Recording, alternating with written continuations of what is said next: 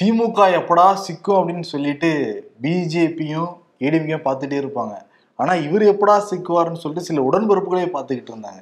கடைசியில இன்னைக்கு வந்து சிக்கி சின்ன பின்னமாயிருக்காரு. ஆமா, மாளிகையில உள்ளவரும் கொஞ்சம் பார்த்துட்டு இருந்திருப்பாரு. ஆமா, சரி, யார் அவர், என்ன திறனை விவரம் அப்படிங்கிறதெல்லாம் ஷோக்கில் போய் பார்த்துடலாம். Welcome to the imperfect show. நான் உங்கள் நண்பன் சிபி சக்கரவர்த்தி. நான் உங்கள் வருண். ஓகே, ஷோக்கில் போயிடலாம். Welcome to the imperfect show. ரெண்டாயிரத்தி ஆறுல இருந்து ரெண்டாயிரத்தி பதினொன்னாம் ஆண்டு வரைக்கும் உயர்கல்வித்துறை அமைச்சராக இருந்தாரு அமைச்சர் பொன்முடி.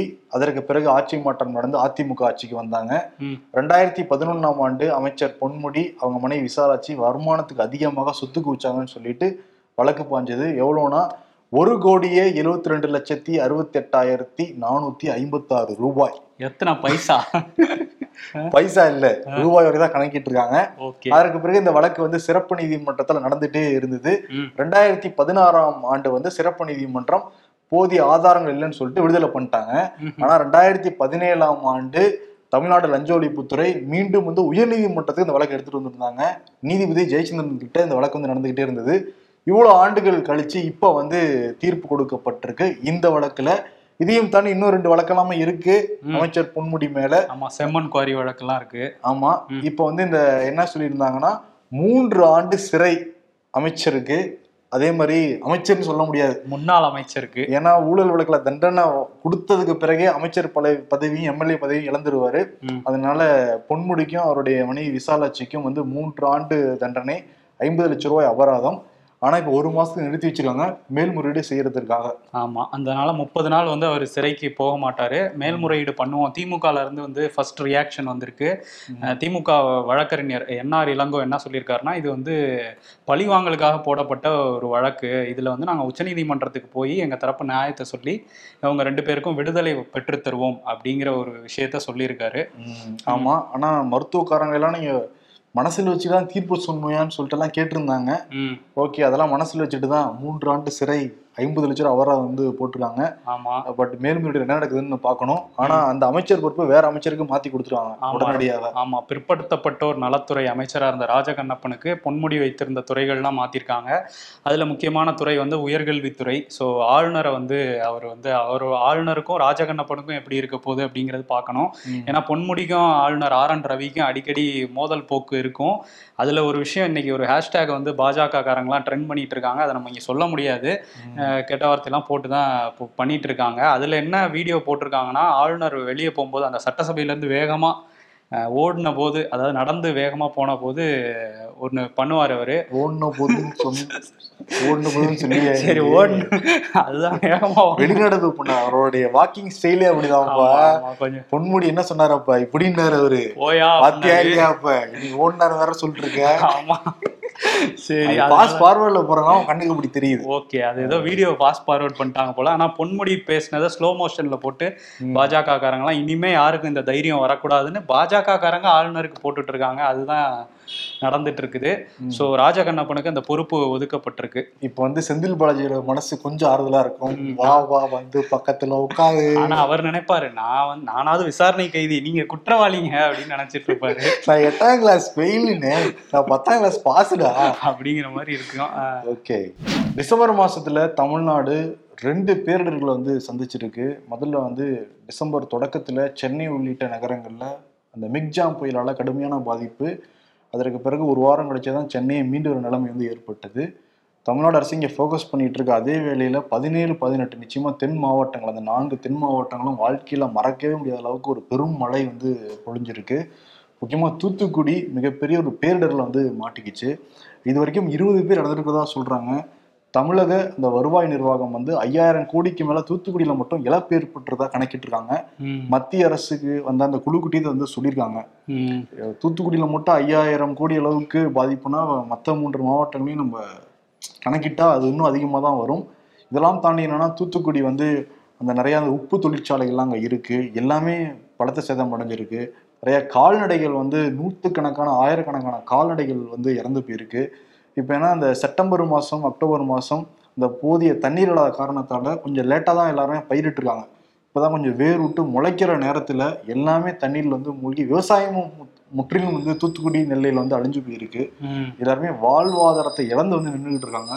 தூத்துக்குடியிலேருந்து வர செய்திகள் எல்லாமே ரொம்ப கஷ்டமாக தான் இருக்குது. ஆமாம், தூத்துக்குடியில் அமணன் அப்படிங்கிறவர், அந்த ஆதிபராசக்தி நகரை சேர்ந்தவர், வீட்டுக்குள்ளே நெஞ்சளவு தண்ணி வந்துருச்சுன்னு சொல்லிட்டு தன்னோட மனைவி இரண்டு மகள்களை கூட்டிகிட்டு நாலு தெரு தள்ளி உள்ள ஒரு நண்பர் வீட்டுக்கு போகலான்னு போயிருக்காங்க. போகிற வழியில் அவரோட இளைய மகள் வந்து அடிச்சுட்டு போயிருக்காங்க. அந்த தண்ணியோட ஓட்டம் வேகமாக இருந்ததுனால அவங்களை காப்பாற்ற போன தந்தையும் சரி அந்த மகளும் சரி உயிரிழந்த அந்த சோகமான சம்பவம் வந்து நடந்திருக்கு. இதே மாதிரி எவ்வளோ உயிரிழப்புகள் அப்படிங்கிறதே தெரியல. அதிமுகலேருந்து இன்னொரு பக்கம் வந்து தூத்துக்குடி அரசு மருத்துவமனை அந்த பிணவரையில் வந்து ஐம்பதுக்கும் மேற்பட்ட பிணங்கள் இருக்கதா எங்களுக்கு தகவல் கிடைச்சிருக்கு.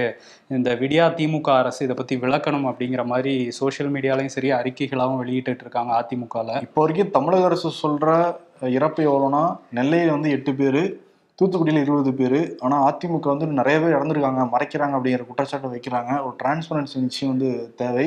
இதெல்லாம் தாண்டி இந்த திருச்செந்தூர் தூத்துக்குடி அந்த நெடுஞ்சாலையில மக்கள் வந்து போராட்டம்லாம் பண்ண ஆரம்பிச்சிருக்காங்க. கனிமொழி போராட்டத்திலையும் சில இடங்கள்ல முற்றுகையும் வந்து மக்கள் பண்ணியிருக்காங்க. ஏன்னா மக்கள் ரொம்ப கொதிப்புல இருக்காங்கிறது தெரியுது. ஏன்னா நிறைய இடங்கள்ல வந்து முக்கியமா அந்த குடிசை தானே இருக்கும், குடிசை எல்லாமே ஆத்துல வெள்ளத்துல வந்து அடிச்சுட்டு போயிருக்கு. நிறையா அந்த மண் சுவருமே எல்லாம் இடிஞ்சு விழுந்திருக்கு, வீடும் போயிடுச்சு அவங்களுக்கு. இப்போ ஆமாம், வாழ்வாதாரமே போயிருக்கு. இன்னைக்கு தான் முதல்வர் வந்து போய் ஆய்வு பண்ணிட்டு இருக்காருங்க. இதெல்லாம் முடிஞ்சு எவ்வளோ சேதம் என்னங்கிறது வந்து இன்னும் தெளிவாக தெரிகிறதுக்கு இன்னும் இரண்டு மூன்று நாட்கள் நிச்சயமாக ஆகும். இந்த மக்கள் எல்லாம் சீக்கிரம் மீண்டு வரணும், அரசும் அதுக்கான நடவடிக்கையை எடுக்கணும். பிஜேபி கைவந்த கலை நிறைய விஷயங்கள் இருக்குது. முக்கியமாக என்னென்னா ஏதாவது ஒரு மெயின் டாபிக் நடந்துக்கிட்டு இருக்கோம், பற்றி எரிஞ்சுக்கிட்டு இருக்கோம். ஆனால் சைடில் ஒன்றுமே இல்லாமல் ஒரு விஷயத்த உருவாக்கி அதை பெருசாக்கி எல்லாரும் அதை பற்றி பேச ஆரம்பிக்கிற அளவுக்கு ஒரு விஷயம் பண்ணுவாங்க. அப்படிதான் நாடாளுமன்றத்தில் ரெண்டு பேர் இந்த வண்ண குப்பைகள் உள்ளே போட்டாங்க. எதிர்கட்சி எம்பிக்கள் எல்லாமே பாருங்களுக்கு பாதுகாப்பு இல்லை, இவங்க புதிய நாடாளுமன்றம்லாம் கட்டினாங்க, ஆனால் பாதுகாப்பில் இவ்வளோ பெரிய ஓட்டை இருக்குது, வந்து பார்லிமெண்ட் பிரீச் அப்படின்னு சொல்லிட்டு பாதுகாப்பு குறைபாடுன்னு சொல்லிட்டு என்னென்னமோ வந்து ஆர்ப்பாட்டம் தான் பண்ணிக்கிட்டு இருந்தாங்க. ஆர்ப்பாட்டம் பண்ணுறப்ப தான் வெளியில் வந்து திரிணாமுல் காங்கிரஸ் எம்பி கல்யாண் பானர்ஜி, ராஜ்யசபாவுடைய சபாநாயகர், துணை குடியரசுத் தலைவர் ஜெகதீப் தன்கர் மாதிரி விமிகிரி பண்ணார். இப்ப அதை எடுத்து கையில எடுத்துக்கிட்டு பாத்தீங்களா விமிகிரி பண்றாங்க இவங்க, சாதிய பாகுபாடு பாக்குறாங்க, விவசாய அனும அவமதிக்கிறாங்க அப்படிங்கிற மாதிரி. ஜெகதீப் தன்கர் சின்ன வயசுல விவசாயியா இருந்திருக்காரு இருந்திருக்காரா விவசாய அவமானம் அவமானப்படுத்துறாங்கன்னு சொல்லிட்டு கிளப்பி விட்டாங்க. இப்ப கார்கே சொல்றாரு, ஏங்க விவசாயம் எல்லாம் யாராங்க அவமானப்படுத்தினது, அது இல்லாம நீங்க சாதிய பாகுபாடெல்லாம் கொண்டு போறீங்க, இதுல மெயின் பிரச்சனை விட்டு வேற ஒரு பிரச்சனை எதுக்கு பேசுறீங்க அப்படின்னு சொல்லிட்டு கண்டனம் தெரிவிச்சிருக்காரு கார்கே. ஆமா, கல்யாண் பானர்ஜியே என்ன சொல்றாருன்னா ரெண்டாயிரத்தி அந்த பத்தொன்பது பதினாலு பத்தொன்பது பீரியட்ல மக்களவையில மோடியே வந்து மிமிக்ரி எல்லாம் பண்ணிட்டு இருந்தாரு, அவர் பண்ணாத பண்ணாததையா நான் பண்ணிட்டேன், பாடி லாங்குவேஜோட வேற பண்ணாரு அவரு. ஆமா, அதுக்கு வேற இவங்க எல்லாம் கை வேற தட்டினாங்க. இது வந்து மக்களவைக்குள்ளே நடந்தது, அது வந்து அது அவர் பண்ணதோடையா நான் பெருசா பண்ணிட்டேன், இன்னொன்னு இதை வந்து பெருசாக்குறாங்க வேணும்னே, நான் ஜெகதீப் தன்கரை மதிக்கிறேன் அப்படிங்கிற மாதிரி அவர் சொல்லியிருக்காரு. ராகுல் காந்தியும் அதுதான் சொல்றாரு, எதை பேசணுமோ அதை விட்டுட்டு சில மீடியாக்கள் இதை பத்தியே பேசிட்டு இருக்காங்க. இங்க ரஃபேல் விவகாரம் இருக்கு, மணிப்பூர் விவகாரம் இருக்கு, அதானி பத்தி எல்லாம் பேச மாட்டேங்கிறாங்க, ஆனா இந்த மிமிக்ரி பண்ணிட்டாங்கன்னு இதோ ஒரு பெரிய விஷயமா பேசிட்டு இருக்காங்க. வேலையின்மை இருக்கு இளைஞர்களுக்கு, அதெல்லாம் குறிப்பிடுறாரு. மோடி பண்ணதை நகைச்சுவையா எடுத்துக்கிட்டாங்க, இவர் பண்ணதை சீரியஸா எடுத்துக்கிறாங்க. அவங்களுக்கு தெரியுது இப்ப இதை எடுத்தாதானே மெயின் மேட்டரை பத்தி பேச மாட்டாங்க பிஜேபி.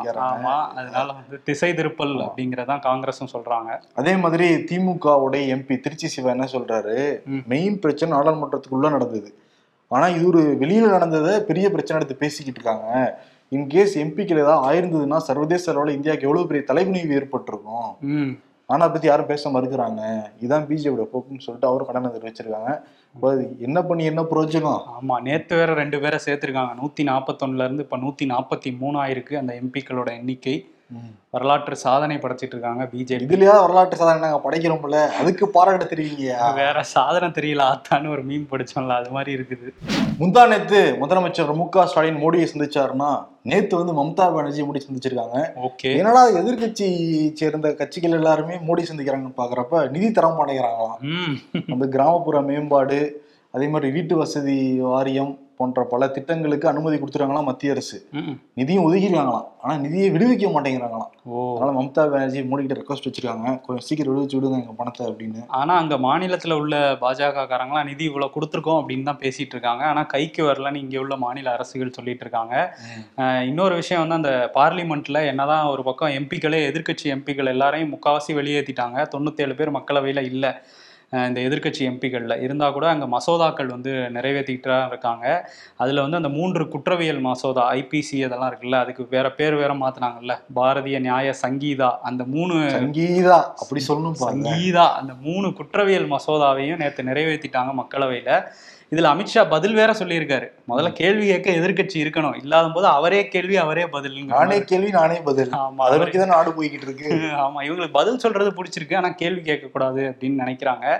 அதில் என்ன சொல்லியிருக்காருன்னா, இது காலனி ஆதிக்கத்தை பிரதிபலிக்கிற மாதிரி இருந்தது நம்மளோட குற்றவியல் மசோதா, அதில் நிறைய ஆராய்ச்சிலாம் பண்ணி தான் இப்போ மாற்றிருக்கோம், இது வந்து பயனுள்ளதாக இருக்குங்கிற மாதிரி பேசியிருக்காரு. நிறைய சட்டங்கள்லாம் மாற்றிருக்கோங்கிறதையும் சொல்லியிருக்காரு. இதை பற்றி ஏதாவது பேசினாரா நாடாளுமன்றத்தில் அந்த பார்லிமெண்ட் பிரீச்சை பற்றி? யார் அது பேச மாட்டார்ல, அது எப்படி பேசுவார்? அது என்ன சொல்கிறாங்கன்னா, அந்த அவை வந்து சபாநாயகர் கட்டுப்பட்டதான், சபாநாயகர் வந்து விசாரணைக்கு உத்தரவு போட்டிருக்காராம், இதை பற்றி யாரும் பேச வேணாம் அப்படின்னு சொல்லிட்டாராம் சபாநாயகர். அதுக்கு கட்டுப்பட்டு அமித்ஷா மோடி அதை பற்றி பேசாமல் இருக்கிறாங்களா? ஓ, சபாநாயகர் வந்து அமித்ஷாவுக்கும் மோடிக்கும் உத்தரவு போட்டிருக்காரு. ஆமாம், அதனால மதிக்கிறாங்களாம் அவங்க. இதெல்லாம் நம்புற மாதிரியா இருக்கு, நம்பனாதான்னு அந்த அவைக்கே அவர் தான் தலைவர், அவர் தான் லீடர், அவர் சொல்றதான் வாக்கு அப்படிங்கிற பட்சத்துல நாடாளுமன்றத்துல யார் அந்த செங்கோல்லாம் உள்ள எடுத்துட்டு போனது? அவை தலைவர் எடுத்துட்டு போனாரு, கூட வந்தாருல்ல, எடுத்துட்டு போனது வேற, இருந்தாலும் பக்கத்துல நின்னாருல ஓம் பிர்லா. யார் அந்த பார்லிமெண்ட்ல வந்து விழுந்து வணங்கினது? மோடி ஜி தான். ஜி தலைவர் பக்கத்துல நின்னுட்டு இருந்தாரு, குடியரசுத் தலைவரே கூப்பிடலையே. இன்னொரு விஷயம் வந்து, இந்த இந்தியா நிதி பத்தி பேசிட்டு இருந்தால கொடுக்க மாட்டேங்கிறாங்கன்ட்டு மாநிலத்துக்கு, இப்போ ஐஎம்எஃப் சர்வதேச நாணய நிதியம் அவங்க என்ன சொல்லியிருக்காங்கன்னா, இந்தியாவுக்கு வந்து அந்த சர்வதேச கடன்லாம் வாங்கி வச்சிருக்காங்கல்ல, அதுவும் இந்த மொத்த ஜிடிபி இருக்குல்ல, அந்த ஜிடிபியை தா நூறு சதவீதம் தாண்டுற அளவுக்கு வந்து கடன் வாங்கி வச்சிருக்காங்க. இது ஒரு அபாயம், பொருளாதாரத்துக்கு நிறைய பிரச்சனை ஏற்படும் அப்படின்னு சொல்லி சர்வதேச நாணய நிதியத்திலன்னு சொல்லியிருக்காங்க. அதுக்கு மத்திய அரசு என்ன சொல்லியிருக்காங்கன்னா, இதெல்லாம் நாங்கள் ஏற்க முடியாது, எங்கள்கிட்ட கரெக்டாக தான் இருக்கு, அந்த மாதிரி ஒரு பிரச்சனையும் வராது கடன் சுமையால அப்படின்னு சொல்லி பதில் சொல்லியிருக்காங்க. ஏன்னா ஸ்ரீலங்கால இந்த பொருளாதார நெருக்கடி ஏற்படுறதுக்கு சில ஆண்டுகளுக்கு முன்னாடி இப்படிதான் ஐஎம்எஃப் சொன்னாங்க அவங்களுக்கு. அப்போ ராஜபக்சே அரசு அதெல்லாம் சர்வதேச சதி அப்படின்லாம் பேசிட்டு தான் அப்புறம் என்ன நிலைமைங்கிறத நம்ம நேரடியாகவே பார்த்தாங்க ஸ்ரீலங்காவில் போய். அந்த மாதிரி ஒரு பாகிஸ்தான்லேயே அப்படியே தான் நடந்தது. அந்த மாதிரி நிலைமை வந்துடக்கூடாது இந்தியாவுக்கு, அது வராது. ஏன்னா மக்கள் தொகை ரொம்ப அதிகமாக அதிகமாக இருக்குது, நிச்சயம் எல்லாரும் உழைத்தா டக்குன்னு மேலே வந்துடலாம். இதெல்லாம் தாண்டி இப்போ உலக லெவலில் ஒரு பொருளாதார நெருக்கடி ஏற்பட போகுது அப்படின்னு சொல்கிறாங்க. அது காரணம் வந்து இஸ்ரேலுக்கும் ஹமாஸும் நடக்கிற அந்த போர் தான். அதனால என்னன்னா, ஹவுதி அப்படிங்கிற ஒரு அமைப்பு வந்து செங்கடல் வந்து ஆக்கிரமிச்சுக்கிட்டு இருக்காங்க. இஸ்ரேலுக்கு சொந்தமான அல்லது இஸ்ரேலுக்கு நெருக்கப்பட்ட நாடுகளுக்கு சொந்தமான எந்த கப்பல் போனாலுமே அதை வந்து கிட்னாப் பண்ணுறதுக்கு வேலையை வச்சிருக்காங்க அந்த ஹவுதி. அதனால பல நாடுகள் கப்பலுமே பல நாட்டிக்கல் மைல் தாண்டி வந்து போக வேண்டிய சூழல் ஏற்பட்டிருக்கான்.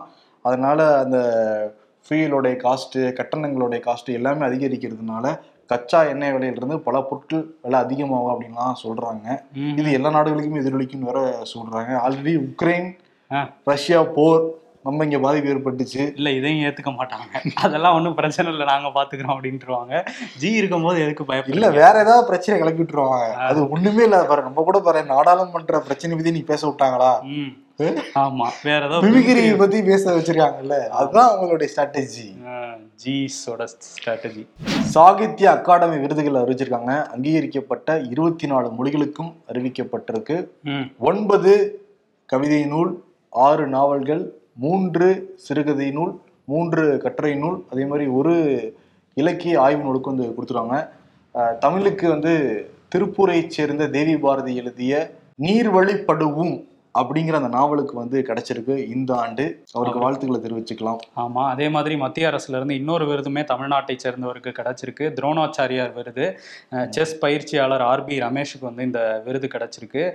தமிழ்நாட்டில இருந்து பிரக்ஞானந்தா, வைசாலி உள்ளிட்ட நிறைய வீரர்களை உலக அரங்கில் வந்து உருவாக்கி தந்தவர் தான் இந்த ஆர்பி ரமேஷ். இவரோட மனைவி ஆர்த்தி ரமேஷ், இவங்க ரெண்டு பேருமே கிராண்ட் மாஸ்டர்ஸ். இந்த கிராண்ட் மாஸ்டர்ஸ் கப்பல் வந்து நிறைய பேரை உருவாக்கிட்டு இருக்காங்க. அவங்களுக்குமே அவருக்குமே வாழ்த்தை நம்ம சொல்லிக்கலாம். சனி பயிற்சி டிசம்பர்ல நடக்கல, டிசம்பருக்கே நடந்துகிட்டு இருக்கு.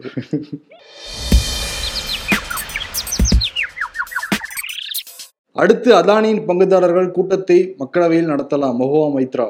ஜி ஆமாப்பா, இது தெரியாம இவ்வளவு நாளா ஸ்டார் ஹோட்டல்ல நடத்த விட்டு என் முதலாளிக்கு நஷ்டம் ஏற்படுத்திட்டேனப்பா. ஜனநாயக சிற்பி மோடிஜி, நூத்தி நாப்பத்தோரு எம்பி சஸ்பெண்டட். நல்லா பண்றாருல ஜனநாயகத்தை, அரசியல் இதெல்லாம் சாதாரணமாப்பா. விருது யாருக்கு இன்னைக்கு கொடுக்க முடியும்? பொன்முடியை தாண்டி பொன்முடிதான் இருக்காரு, இன்னைக்கு விருது வாங்கியிருக்காரு. ஆமா, ஏற்கனவே கொஞ்சம் கஷ்டத்துலதான் இருப்பாரு மூணு ஆண்டுகளான்ட்டு. நம்ம விருது கொடுத்து அவர் கொஞ்சம் ஆறுதல் படுத்துவோம். நியூ இயரும் கிடையாது, கிறிஸ்துமஸும் கிடையாது, இல்ல உங்களும் கிடையாது, இல்ல முப்பது நாள் தான் தள்ளி வச்சிருக்காங்க, நிறுத்தி வச்சிருக்காங்க வச்சிருக்காங்கப்பா. இதோட நிம்மதியா தூங்க முடியுமா? கஷ்டம்தான். முதல்வர் தான் தூங்க முடியாம இருந்துச்சு, இப்ப இவருமா. ஆல்ரெடி ஒரு அமைச்சர் இலாக்கால அமைச்சரா உள்ள உட்காந்துருக்காரு. பட் பரவாயில்ல, பரவாயில்ல, ஜெயிலிருந்து இலாக்கால அமைச்சரா இருக்காரு. இவரு வெளியில இருந்து கூட அமைச்சரா இருக்க முடியலையே. ஆமா, முடியாது இல்ல. ஆமா, அதனால வந்து கொஞ்சம் நெஞ்சா பேச்சா பேசுனீங்க எல்லாம் மக்கள் அதான் இப்ப கேக்குறாங்க. ஓசின்னு இவரு தான் ஆலோசிச்சாரு. மகளிருக்கு வந்து கட்டணம் இல்லா பேருந்து திட்டம் அறிவிக்கிறப்ப எல்லாருமே பாராட்டிட்டு இருந்தாங்க அந்த கவர்மெண்ட்டை. இவருதான் ஒரு மீட்டிங்ல இருந்து இன்னும் ஓசி பஸ் விட்டோம்ல அப்படின்லாம் பேசினாரு அவரு. அது மட்டுமா பேசினாரு, வரிசையா நிறைய பேசினாரு. ஆமா, அதெல்லாம் பேசணும், ஒரு ஷோவே தான் நம்ம பண்ணணும். அதெல்லாம் கொஞ்சம் பேச்சா பேசுனீங்க உட்கார வச்சாங்களா அப்படிங்கிற மாதிரிதான் இருக்கு. அதனால பொன்முடிக்கு அந்த விருதை கொடுத்துட்டு விடைபெறலாம். நன்றி, வணக்கம். நன்றி.